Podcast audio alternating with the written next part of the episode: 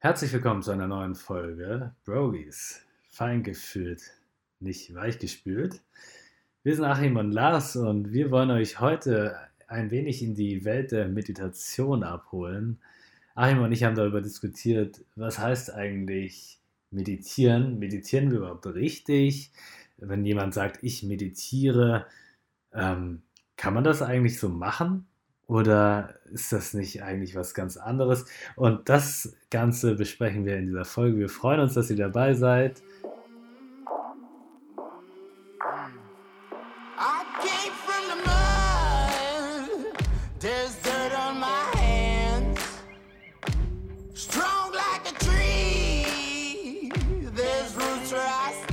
Achim, ja. Yes. Du hast eine Solo-Folge letztes Mal gemacht und über Ananda Mandala gesprochen. Und ja, ich bin Solo gegangen. Ja. Ich bin fremd gegangen quasi. Ja, ich habe dich ja darum gebeten. Und du hast unseren Zuhörerinnen und Zuhörern ein bisschen die Welt der, ich sag mal, Hyperventilation gezeigt. Und was es bedeutet, wie man sich in so einen, ja, Hyperventilation, ich sag mal, einen abgespaceden Meditationszustand bringen kann. Ja? Genau, das war, das war so meine Idee, ja. Und deshalb reden wir heute über Meditation. Genau. Ich habe das ja von dir gelernt, diese Technik. Ähm, für alle, die die Folge nicht gehört haben, äh, Ananda Mandala ist eine Meditationstechnik. Das kann Achim gleich nochmal ein bisschen kurz erzählen, woher die kam, aber ich erzähle euch mal, wie ich sie wahrgenommen habe. Achim meinte, lass uns doch mal was ausprobieren. Dann bin ich mit zwei Kumpels zu Achim gefahren und wir haben uns in einen Kreis gesetzt und Händchen gehalten. Eigentlich und wollte ich, dass wir zusammen Händchen halten, deshalb habe ich euch hergeholt, genau. Genau. Das heißt, wir waren vier Jungs, Männer im Kreis, oberkörperfrei, es war Sommer, letzter Sommer zwanzig neunzehn, es war heiß, das weiß ich noch. Und dann Stimmt. haben wir so dreißig Minuten geatmet. Und zwar ähm, sehr intensiv ein- und ausgeatmet, ne? Und dann ähm, immer zwischendurch die Luft angehalten. Das mal ganz grob zusammengefasst, würde ich sagen. Genau. Und danach haben wir geschwitzt. Das ist krass, ne? Also wie so der ganze Organismus so hochgefahren wird und man wirklich anfängt so, also der Körper fängt richtig krass an zu arbeiten, so, genau. Ja, ja. Alles kribbelt, ähm, zum Teil weiß man nicht mehr, was, ja, welches Körperteil noch dran ist, so, so hat es sich für mich angefühlt, ne? Man, man sitzt da eine halbe Stunde ungefähr und ja, meine Lippen haben gekribbelt und ja, wir waren alle ziemlich nass. Wir waren alle ziemlich nass, ja. Und die Hände haben echt krass gekribbelt. Also ich finde es immer wieder atemberaubend zu merken, wenn man so, so die Hände festhält, wie so die in der, wie es richtig anfängt zu vibrieren so. Ja. Und dann frage ich mich, ey, woher kommt das dann so? Das finde ich, äh, das find ich ganz spannend, ja. Du hast genau. Die Technik wo nochmal kennengelernt? In Indien. Ich habe die auf Bali kennengelernt, genau. Ah, auf Bali. Auf Bali, genau. Und ursprünglich kommt die Technik aus Indien und wird von der Oneness University in Indien geschult. Äh, ich weiß nicht, woher die die haben, aber im Endeffekt ist das eine Art von, also wenn man das jetzt mal so technisch begutachten möchte, benutzen die ein aktives Agnisara und Agnisara ist dieses, dass man diesen Bauch raus, rein, raus, rein macht und aktiv heißt, dass man äh, einatmet, ausatmet. Normalerweise bei Agnisara ist das eine Reinigungstechnik aus Yoga. Und da hältst du die Luft an, wenn du das machst. So, das mhm. ist einmal so die Grundtechnik. Und dann gehst du im Endeffekt äh, durch die Energiezentren durch, durch diese sieben Chakren und hältst jeweils die Luft an. Und konzentrierst dich auch auf die Energiezentren. Das ist ganz wichtig. Mhm.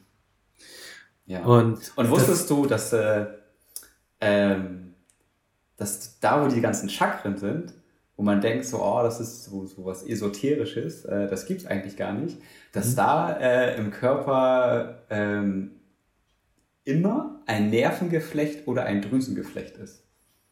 An jedem Chakra, wie heißt das, Singular? Chakra. An jedem Chakra, Chakra ist genau.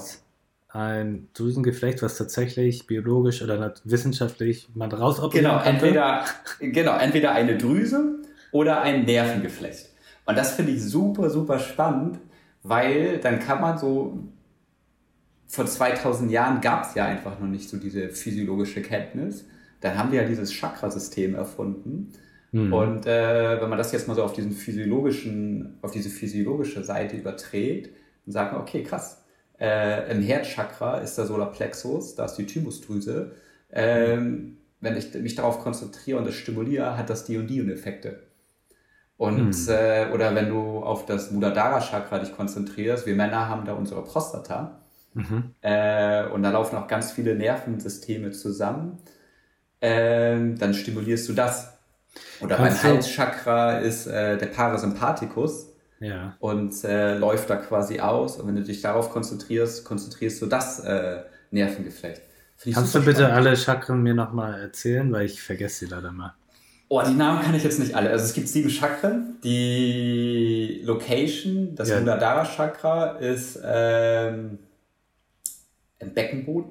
Also quasi... Ähm, beim Mann, so wo die Prostata ist, so die Richtung. Mhm. Dann gibt es das zweite Chakra, das weiß ich jetzt nicht, wie das heißt. Das ist ähm, egal. Das, das sitzt unterm Bauchnabel. Mhm. Äh, also zwischen Geschlechtsteil und Bauchnabel. Das dritte Teil ist das Manipura-Chakra, das sitzt beim Bauchnabel, das ist das Powerhouse sozusagen. Und diese drei ersten Chakren bilden deine Base.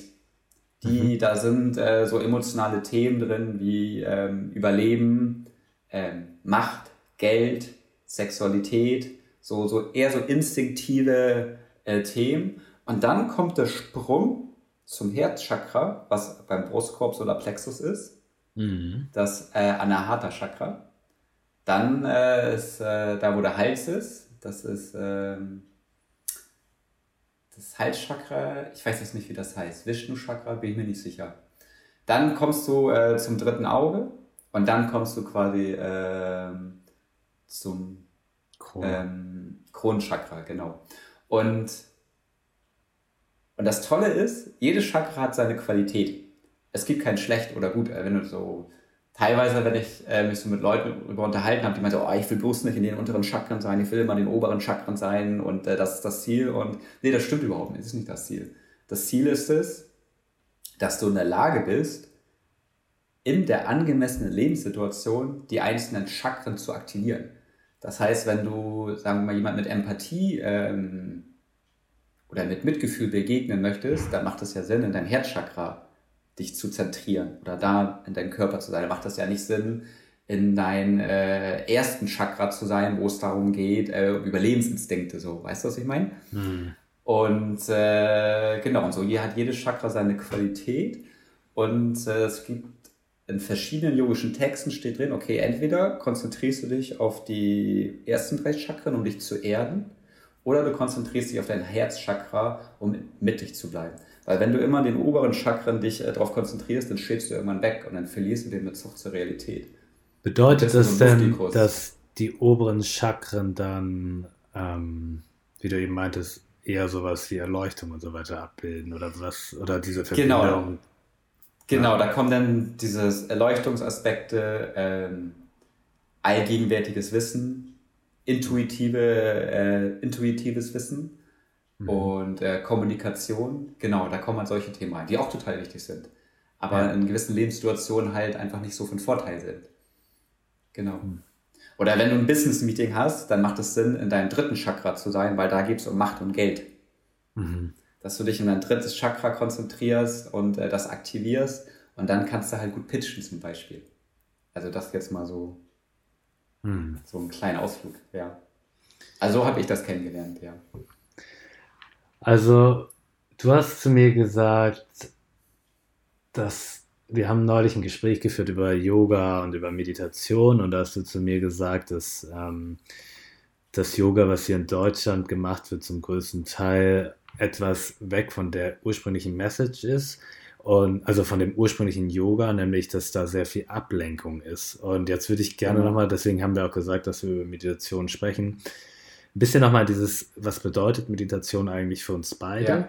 da so ein bisschen rein und auch in dieses, ähm, wenn du hast ja schon Vipassana gemacht, für alle, die zuhören, also wirklich so einige Tage lang mit möglichst zero Impact von außen, ne?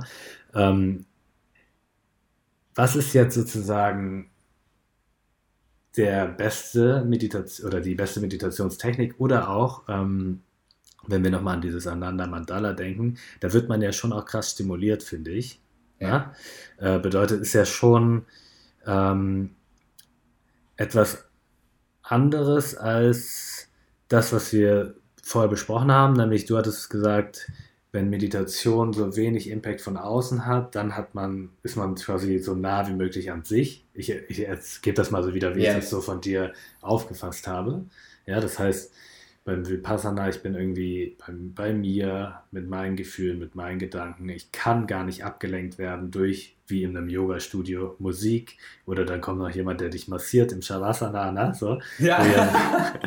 Was sich auch total geil anfühlt, ne? Also es ist ja super entspannt, äh, in Shavasana so eine kleine Nackenmassage ja. zu bekommen. Und dann noch mit so, so, einem, so einem ätherischen Balsam, ja. denke ich mir so, oh geil, ja bitte nicht aufhören, bleib hier, ja bleib hier, genau. Genau, ja, das aber stimmt. Das ist natürlich etwas, wo ich dann buch, komplett weg bin von mir. Sogar so weit weg, dass ich manchmal mich ärgere, wenn ich zum Beispiel dann nicht keine Nackenmassage bekomme. Ne? Das ja, heißt, genau. Warum bist du nicht bei mir? Warum ja. bist du nicht zu mir gekommen? Was ist hier los? Magst du mich nicht? Ja. Das heißt, eigentlich solltest du gerade in eine Art Meditations, in einen Meditationszustand ja. kommen und bist aber im Kopf bei irgendjemand, der dich eventuell nicht massiert. So, ne? Das ist ja so diese Frage. Also da wird man ja sehr, sehr stark abgelenkt. Ja. Bei so einer Ananda-Mandala-Technik, wo man so krass atmet, ja. ähm, bin ich zwar irgendwo bei mir, aber gleichzeitig ist es ja schon so ein Mix, weil ich auch irgendwo von, es, es wirkt ja etwas auf mich ein. Auch ja. wenn ich das selber so eine Atmung mache, wirkt etwas auf mich ja. ein. So eine, so eine Wucht von außen, diese Energie, die du eben beschrieben hast. Wenn wir jetzt mal bei Ananda Mandala bleiben, ja. Wie, wie kannst du dich erinnern, nach Ananda Mandala, die Minuten nach Ananda Mandala, wie hm. stark bist du bei dir und wie stark nimmst du deine Gedanken wahr? Hm. Ja, ich glaube, ich weiß, was du meinst. Also es ist schon so, dass es danach in so eine krasse Ruhe geht. Genau. So eine innere genau. Ruhe. Alles geht dann so einmal runter. So runter, genau. Ja. Und du hast gerade das auch total, äh, also besser hätte ich es auch nicht beschreiben können. Ähm, du hast Ananda Mandala Technik gesagt. Mhm. Und nicht Meditation. Und, und das kommt quasi auf den Punkt zu sprechen, was du gerade angesprochen hast, worüber wir uns vorhin unterhalten haben. Und ich bin da auch ein bisschen biased, muss ich ganz ehrlich sagen. Also ich bin da auch so ein kleiner, äh, äh, im Ashtanga-Yoga sagt man so die Ashtanga-Polizei, die man mit so einem Finger äh, hochhält äh, und sagt, ja, aber das ist aber nicht richtig. So.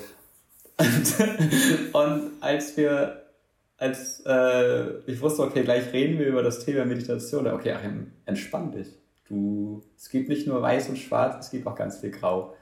So, das mal vorweg. Also, das ist so, wenn man abends schlafen gehen möchte. Also du, du kannst abends... Äh, Du, du putzt die Zähne, du kannst eine schöne Kerze anmachen, du kannst äh, nochmal durchlüften, du kannst äh, Musik im Hintergrund anmachen, um dich so ein bisschen runterzufahren, damit du dann nach deinem Einschlaf-Vorbereitungsritual, sage ich jetzt mal, gut einschlafen kannst. Mhm. Aber du kannst nicht bewusst sagen, ich schlafe jetzt ein, zack.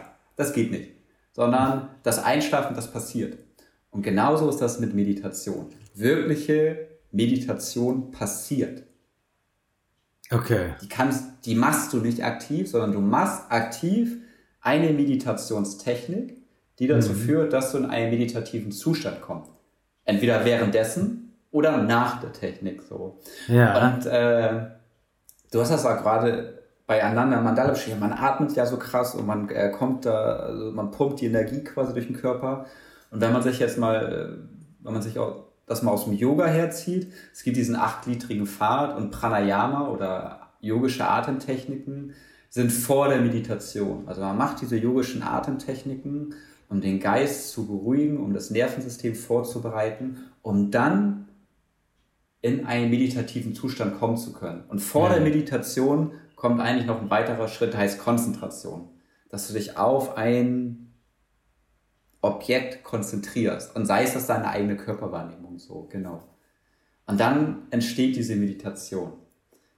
Und dann, wenn wir mal uns gucken, so was, was gibt es so gerade im Westlichen, was wird so mhm. als Meditation so angepriesen, wenn man das dann mal vergleicht mit dem, was wir gerade besprochen haben oder was ich gerade gesagt habe, dann finde ich, ist da oft so eine Diskrepanz.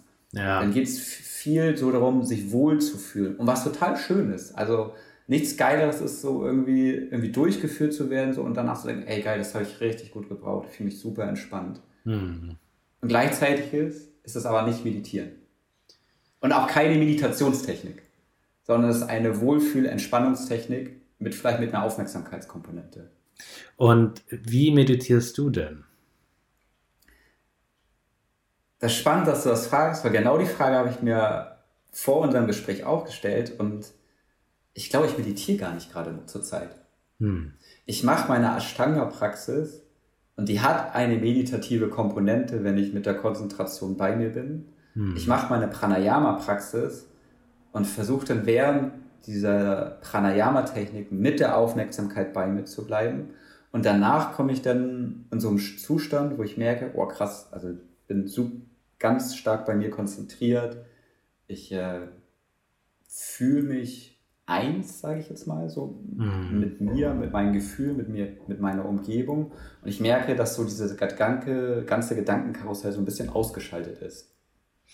Aber jetzt im klassischen Sinne, ich setze mich hin, Und äh, ich bin mache eine Meditationstechnik, das mache ich zurzeit gar nicht, wenn ich ganz ehrlich bin. Ich habe es mal gemacht, aber gerade nicht. Also du sagst jetzt im Westlichen ähm, ist es eher so eine Wohlfühltechnik. Und für mich ist es halt so, dass ich sage, also für alle, die da draußen zuhören, ähm, ich finde es auch spannend, wenn, wenn ihr uns mal mitteilt, wie ihr so meditiert, falls ihr meditiert oder vielleicht auch, ähm, warum ihr es schwierig findet zu meditieren, weil ich glaube, dieses Problem haben sehr, sehr viele, dass dieses, ich, ich fange an zu meditieren, eben du hast so einen gesamten Prozess beschrieben, ne? Dass das ja. etwas ist, was gerade in dieser westlichen Welt noch so, so fern ist, weil wir so viel Rauschen haben, weil wir so viele... Ähm, so viel, so ein, so ein erhöhtes, ich sag jetzt mal, Stresslevel auf so einer kognitiven Ebene, so einen Stress haben. Also einen und krassen Input. Ja, es ist immer nur ah, bam, bam, bam, wie so ein I C E, der dir permanent, als würdest du an so einem Bahngleis stehen, immer pff, ja. ne, rast es an dir vorbei. Und ähm, gleichzeitig haben wir so wenig, ich sag mal, Naturverbundenheit auch. Wir haben so wenig diese Momente der Ruhe an sich schon. Und das, was du ja sagst, ist dieses, es gibt dann diese Vorbereitung und so weiter und, und dann würde Meditation, also die Techn- man hat verschiedene Techniken, um in einen Meditationszustand zu kommen, aber das ja. sehr bedeutet, dass man bei sich ist. Und Richtig. Ich glaube, dieses bei sich sein, das geht das halt nicht schwierig. In einer Sekunde, sondern das erfordert das, so viel Übung. Genau, genau, das erfordert ganz viel Übung und Geduld und eine Regelmäßigkeit und eine Disziplin. Ja. Und du hattest gerade oder von Vipassana angesprochen. Wenn du beim Vipassana bist, bei diesem Goenka-Style Vipassana, die ersten drei Tage sitzt du und du machst eine Konzentrationstechnik. Also du machst gar nicht die, die eigentliche Meditationstechnik, sondern du machst eine Konzentrationstechnik, die nennt sich Anapana und du konzentrierst dich im Endeffekt auf den Bereich unter der Nase und spürst, wie die Luft ein- und ausgeht oder spürst, wie die wie die Haut unter der Nase sich anfühlt, wenn der Luft drüber strömt. Mhm. Und am dritten Tag, da spürst du das. Das ist so krass, da spürst du richtig, wie die Luft in die Nase reingeht, durch deine Nasenkanäle und du spürst, deine Nasenkanäle innen drin fangen an zu kribbeln. So messerscharf wird deine Konzentration und dann fängst du an, die Meditationstechnik zu machen. Mhm.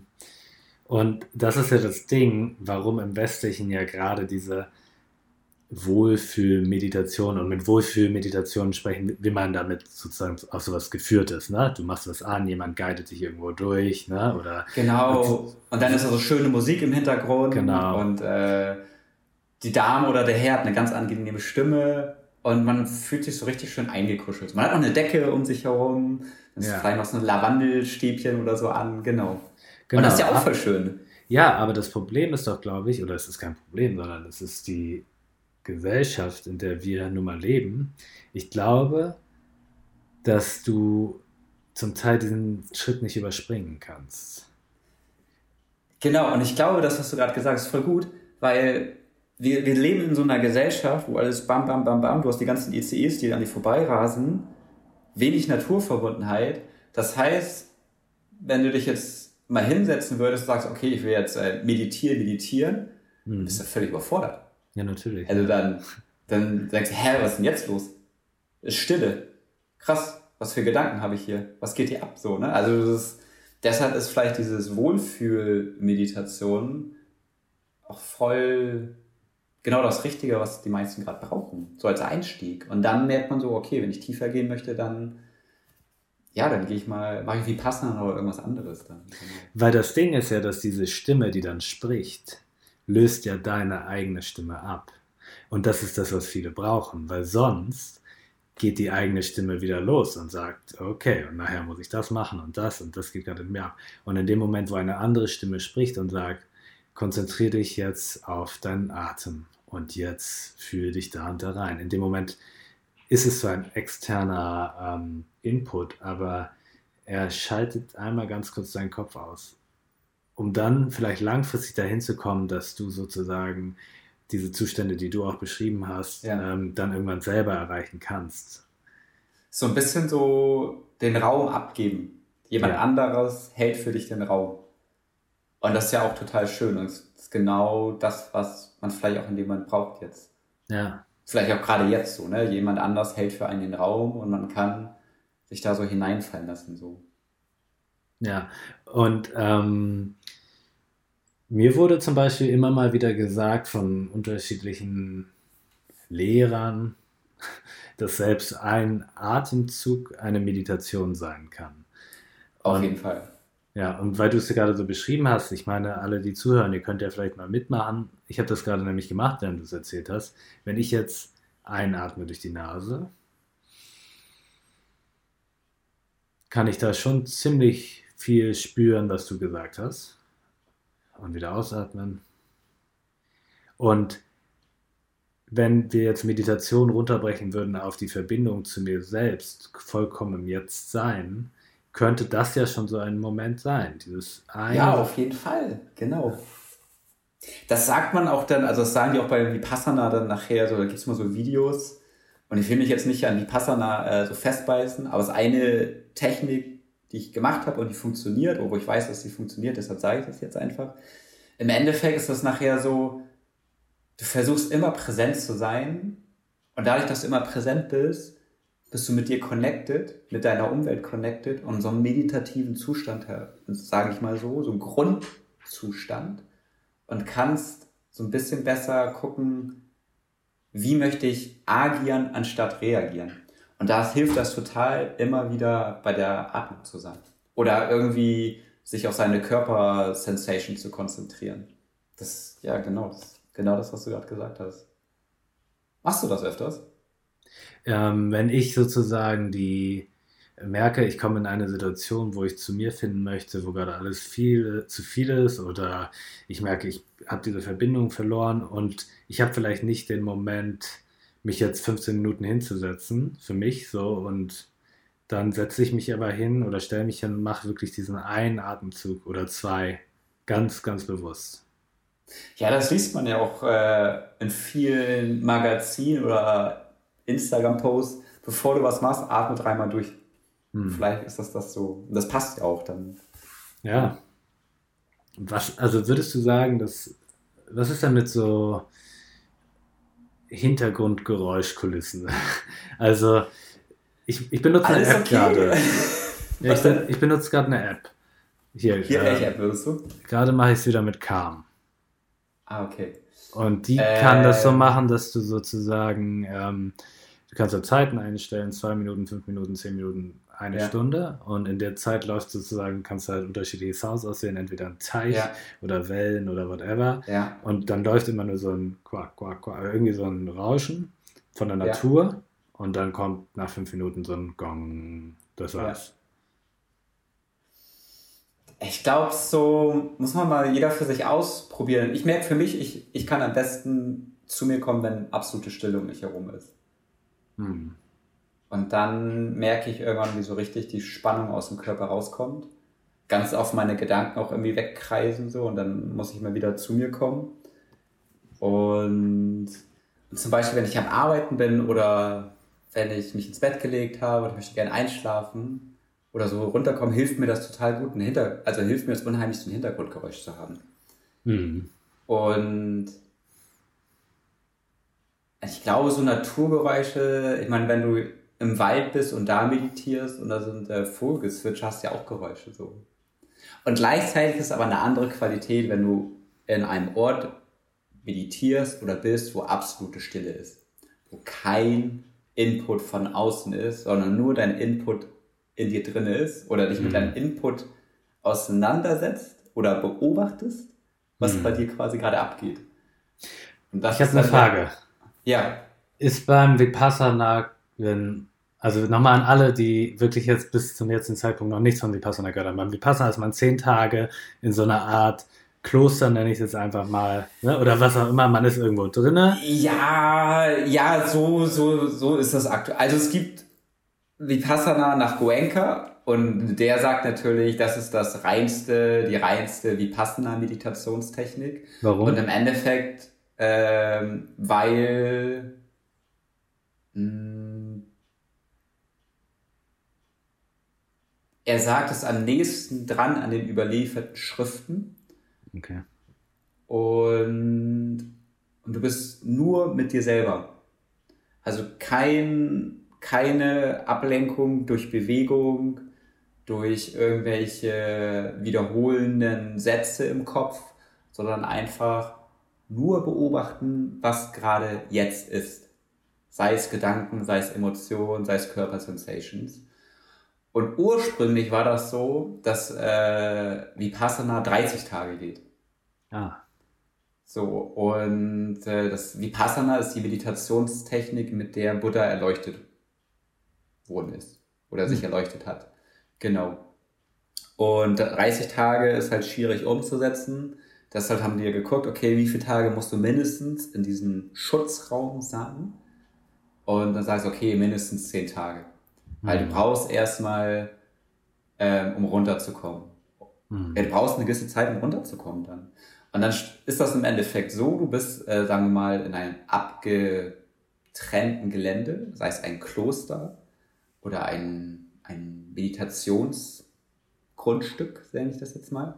Und du darfst weder reden, noch schreiben, noch Musik hören, noch anderen Menschen in die Augen gucken, andere Menschen berühren, noch dich selber berühren. Äh, einfach nur mit dem Input, der in dir ist, zurechtkommen. Was heißt sich selber berühren? Äh, also du darfst jetzt nicht masturbieren. Also sollst kein kein... Ne? Also, das natürlich deine Beine und so anfassen, aber das jetzt kein einen runter, oder auch einen Schrubben dann, ne? Stell dir mal vor, das ist mal so ein Raum, naja, okay. Genau. Und, und möglichst soll es dich auch wenig ablenken dann. Und das ist, also das ist, äh, war ultra schwer für mich. Also das ist eins der abgefahrensten Sachen. Musst du dann die Technik auch abgeben? Und sowas? Habe ich mal gehört, dass man sein Handy und alles abgeben muss? Alles. Handy ja. weg. Kein Handy, äh, das nicht zu schreiben, haben, kein gar nichts. Also hast wirklich nur deine Gedanken und mhm. deine eigene Wahrnehmung.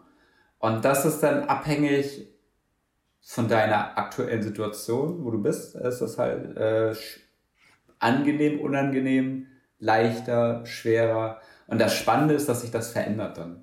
Mhm. Und deine Aufmerksamkeit wird so messerscharf. Und äh, nach diesen zehn Tagen, das ist so spannend, ich hatte das Gefühl, ich nehme so viel mehr wahr.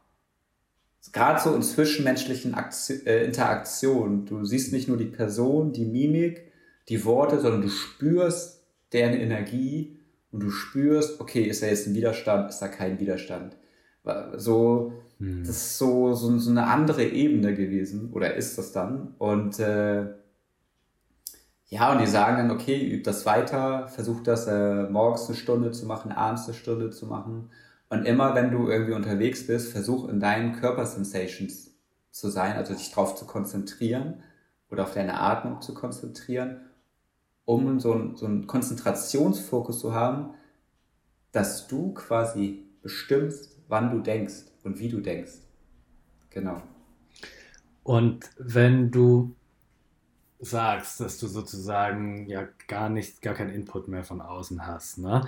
Also zum einen frage ich mich, kannst du gleich beantworten, aber ob da irgendwie, man hört doch trotzdem irgendwas, weil du bist ja trotzdem in der Natur, oder irgendwas muss doch kommen, oder ist es so schalldicht, dass der Geist reinkommt? Ja, und das andere, was ich mich gefragt habe, ist, dass du halt ähm, sowas Spannendes gesagt hast, nämlich, dass du meintest gerade, am Ende bleibst du halt nur bei deinen Gedanken und nur mit dir selbst und alles, was in dir gerade ist. Und das ist ja genau das, warum die meisten Menschen sagen, dass sie nicht meditieren können, weißt du? Die meisten setzen sich doch hin und sagen, ich habe versucht zu meditieren und dann kam das und das Problem. Ja, genau. Und das Witzige ist, irgendwann ist dann so, die Gedanken, die kommen und gehen. Ja. Also du kannst, also die, die eigentliche Vipassana-Meditationstechnik ist so, du, du scannst deinen Körper durch und konzentrierst dich auf einzelne Körperregionen und guckst, was für Emotionen, Sensations oder Gedanken hochkommen, aber bleibst bei deiner, bei deinem, bei deiner Aufmerksamkeit mit dem Körper. Mhm. Und irgendwann ist ein Punkt erreicht, da sind ist die Lautstärke der Gedanken, also wirklich die Lautstärke der Gedanken viel leiser und weniger Gedanken kommen rein. Und ich hatte das wirklich Momente, wo ich nichts gedacht habe. Hm. Lass es zehn Sekunden sein, fünfzehn Sekunden. Und dieses Anapana ist dann zum Schluss wirklich so, äh, dass man, das Ziel ist es, zwei Minuten sich mit der Aufmerksamkeit zu fünfundneunzig Prozent bei der Atmung zu sein. Und das geht irgendwann. Und das Spannende ist dann, am letzten Tag kannst du dann mit den Leuten quatschen, so, ey, wie, was hast du erlebt, was habe ich erlebt? Und dann redest du mit denen, dann setzt du dich hin und dann war das so für mich so, ey krass, jetzt meditieren die wieder. Das Gespräch ist abgehakt, war alles gut, kein, kein Beef, kein gar nichts, alles gut. Und die Gedanken oder mein Geist hat dieses Gespräch immer wiederholt und immer wiederholt. Fünf Minuten ging das. Nur immer so die gleiche Spule. Ich denke so, krass. Also wenn also ein einfaches Gespräch so einen Effekt auf deinen Geist hat, was hat denn der ganze andere Input, die du guckst? Hm. Was haben denn irgendwelche Filme. Horrorfilme, Pornofilme, ja. Gewaltfilme oder irgendwelche Advertisements die ganze Zeit? Also es ist ja ein ultra krasser Input, Input, wo im Hintergrund das immer wieder abgespult wird. Ja. Und das wirst du dir dann bewusst. Krass. Und du hast ihn sozusagen... Du hast es viel präsenter dann gehabt, wie sozusagen ja. dieser Input dich, ja. was das für eine Wirkung war. Wenn du sagst, es war einfach nur ein Gespräch und du spürst so eine enorme Wirkung, die wir jetzt so im Alltag, ich würde nicht sagen, gar nicht spüren. Ich glaube, wir spüren es irgendwie anders. Ne? Also die Gespräche können auch voll die krasse Wirkung haben. Das ist dann zum Teil wahrscheinlich eher so psychosomatisch, Kopfschmerzen, Verspannung, whatever, wenn da irgendwie so was in uns gibt. Ja, so. Ähm, aber ich glaube, wir spüren nicht diese Gedankenwirkung in den Worten, weil wir eh die ganze Zeit tausend Worte haben und Millionen von Gesprächen, ja. die sich die ganze Zeit vermischen. Genau, das sind ein, eine, eine gewulste Masse dann so. Und das kannst du dann sehr gut selektieren. Und ich hatte das Gefühl, es ist so wie bei Hunden, wenn die sich annähern, die sehen sich und wissen so, okay, ich komme mit dir klar oder nicht klar, deshalb komme ich zu dir hin oder ich komme nicht zu dir hin. Und so hatte ich das nachher wie Vipassana auch so, ey, ich merke so, ey, ich komme mit dir klar, deshalb fühle ich mich zu dir hingezogen, will mit dir quatschen. Und ich merke so, oh, bei dir, mh, irgendwie passt das gerade nicht. Und ich lasse dich einfach los. So, ich möchte nicht in diesen Widerstand rein, das zieht Energie. Und so vielleicht im Alltag merkst du so, oh, Alter, Alter, der Alfred, wenn ich mit dem quatsche, ey, der saugt mich so aus. Und wenn du hundertprozentig bei dir bist, dann würdest du mit dem Alfred gar nicht reden. Dann würdest du sagen, ey, Alfred, äh, Heil, ich muss jetzt weiter. Weil du weißt, ey, das zieht so den Akku leer. Ja.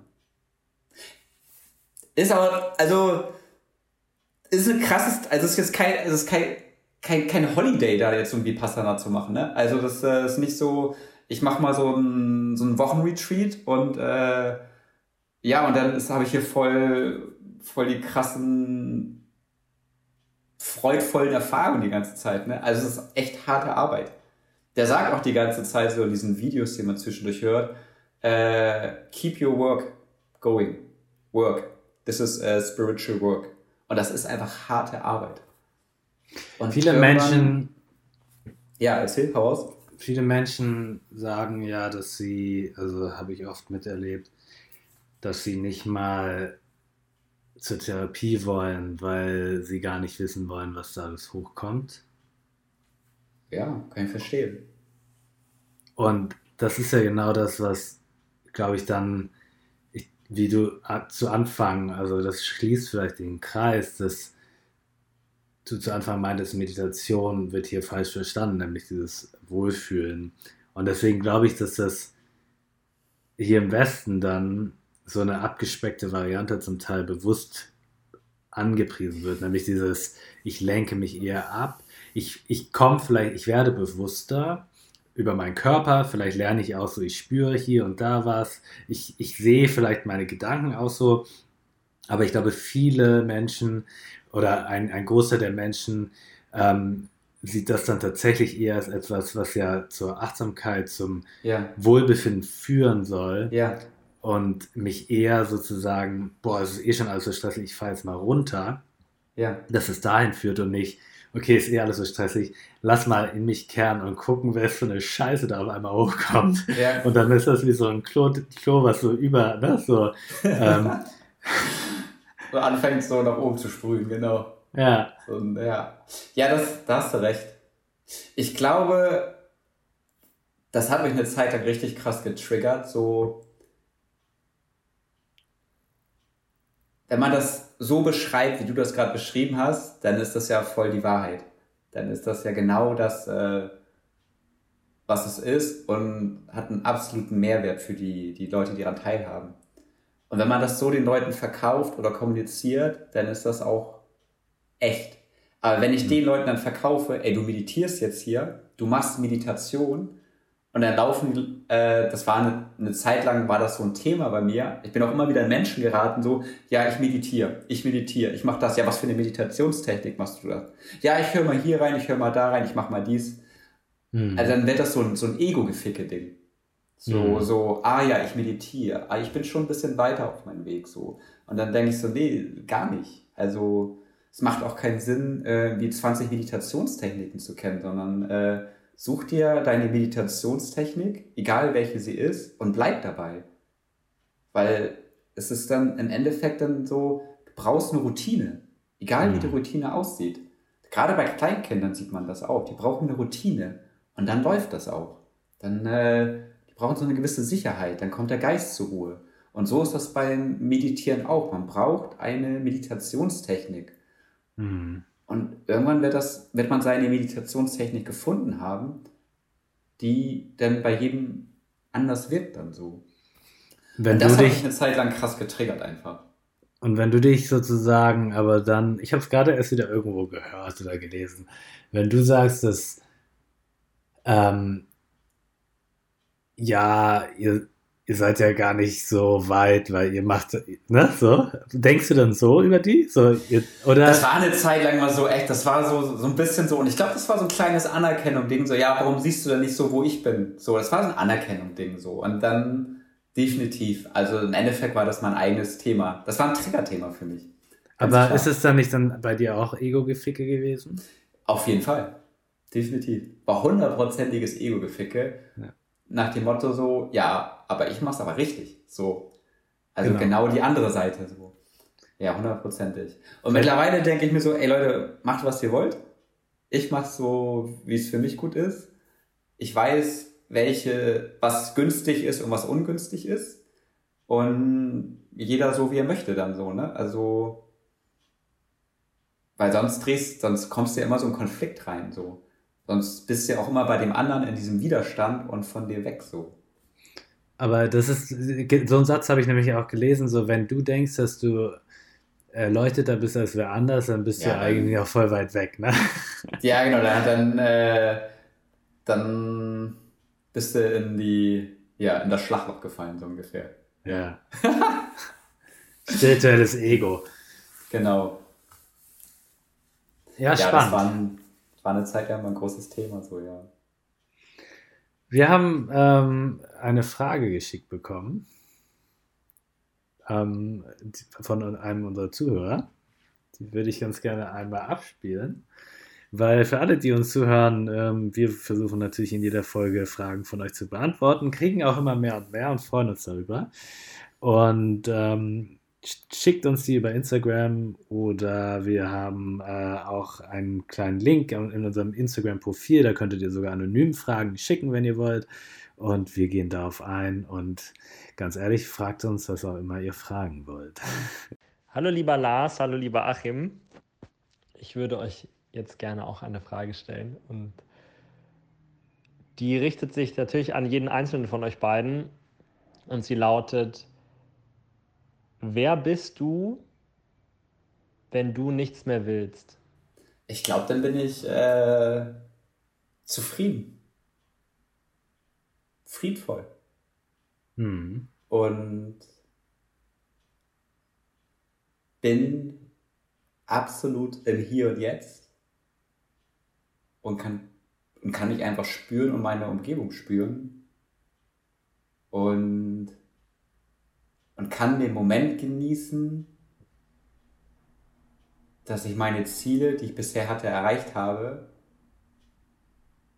und darauf warten, dass sich vielleicht neue Ziele ergeben oder neue Wünsche, neue Ideen, weil also man wird ja nie willenlos, also ohne Wünsche oder Ideen oder Ziele sein. Da wird ja immer wieder was reinkommen. Also es ist ja immer wieder so ein Entwicklungsprozess. Und wenn das dann irgendwann nicht mehr der Fall ist, wenn wirklich alles so still steht, dann bist du, ja, dann ist das wie beim Fahrradfahren. Dann fährst du, dann fällst du irgendwann um. Du brauchst die Bewegung, den, den Verwandlungsprozess, um am Leben teilzuhaben. Mhm. Das ist so... Ja, das fällt mir gerade dazu ein. Ja, ich finde, das ist auch eine sehr schwierige Frage, weil ich glaube, das spielt so ein bisschen auf dieses... Ähm, ich hatte das neulich mal gehört in einem, in einem anderen Interview, da sagte er, immer wenn, immer wenn wir dieses, diesen Gedanken haben, wir wollen gar kein Ego mehr haben, dass das gar nicht geht, weil wir sind hier immer noch Menschen auf der Erde. Auf jeden Fall. Ja, und das Ego gehört dazu und spielt da auch mit rein und ist auch wichtig bis zu einem gewissen Grad, genauso wie du sagst. Ich glaube, das Ego ist nämlich auch einer der Grundantreiber für Ziele, etwas machen zu wollen, erreichen zu wollen und so weiter und so fort. Ich frage mich manchmal, und diese Frage ist tatsächlich berechtigt, heißt das, dass man deswegen vielleicht doch trotzdem unglücklicher wird? Oder liegt das halt daran, dass, also warum wollen wir denn Veränderung? Wir wollen Veränderung, wir wollen etwas besser machen, weil etwas anscheinend aus den, aus der, wie nennt man, aus den Fugen geraten ist. Und Eckart Tolle hat das geschrieben in seinem Buch, da steht irgendwie drin, so ein Vogel, der wacht morgens auf, und er setzt sich auf so einen Ast, und dann fängt er an zu singen. Und er wird an keiner Stelle sagen so, ah, kacke, ich bin so ein Vogel, ne, und jetzt muss ich hier wieder rumsingen und dieser Ast sieht sowieso scheiße aus. Ja, der hat kein, ne, der, der ist einfach in seinem Sein. Und ich bin ja. mir auch sicher, dass er nicht so denkt, oh, ich will, ich will heute singen oder heute will ich lauter singen. Der macht das einfach. Ja, und das ist ja dieses, dieses Wollen hat natürlich immer etwas mit etwas... Das, was wir auch äh, vor zwei Wochen mal besprochen haben, glaube ich, mit diesem, mit dem Mangel zu tun. Ne? Ich will etwas ausfüllen. Ich, ja. ich, ich bin eigentlich immer im Mangel. Das ist ja eigentlich Wollen. Und wir haben ja bei Manifestation darüber gesprochen, dass Manifestation ja am besten funktioniert, wenn du es gar nicht mehr willst. Sondern also wenn du im Gefühl bist und das Gefühl ja. schon hast. Ja. ja. Und das ist echt ein guter Punkt. Oder? Ich glaube, das ist das, ja. was so ein Vogel ja auch hat. Der will das gar nicht mehr. Der ist das schon. Ja. Ja. Und er macht es für sich so. Und dieses etwas zu wollen, ist dann dieses Ego, was uns vielleicht dahin bringt, dass wir uns auch entwickeln in bestimmte Richtungen, weil wir manchmal gar nicht so richtig wissen, aber, nee, warte mal, jetzt kommt mir so dieser Punkt, ich glaube,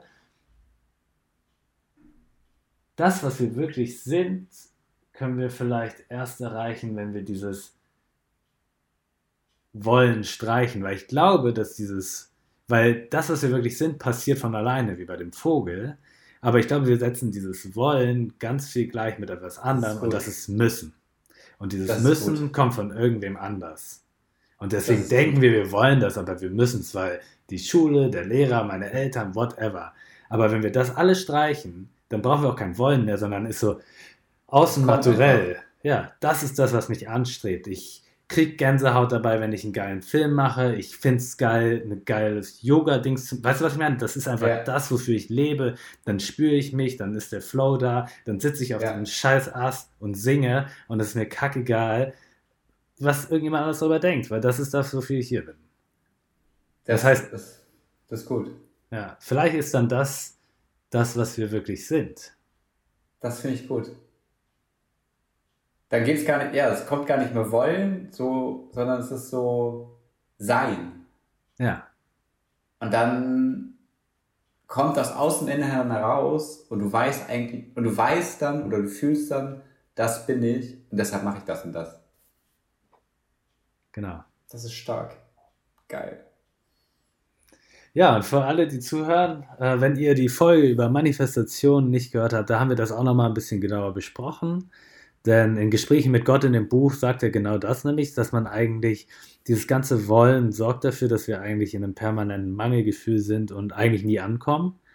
Also nie das erreichen, sondern eigentlich in dem Ich will, ich will, ich will bleibe. Ähm, also hört da gerne rein und wir freuen uns, dass ihr wieder dabei wart. Ja, bis zum nächsten Mal.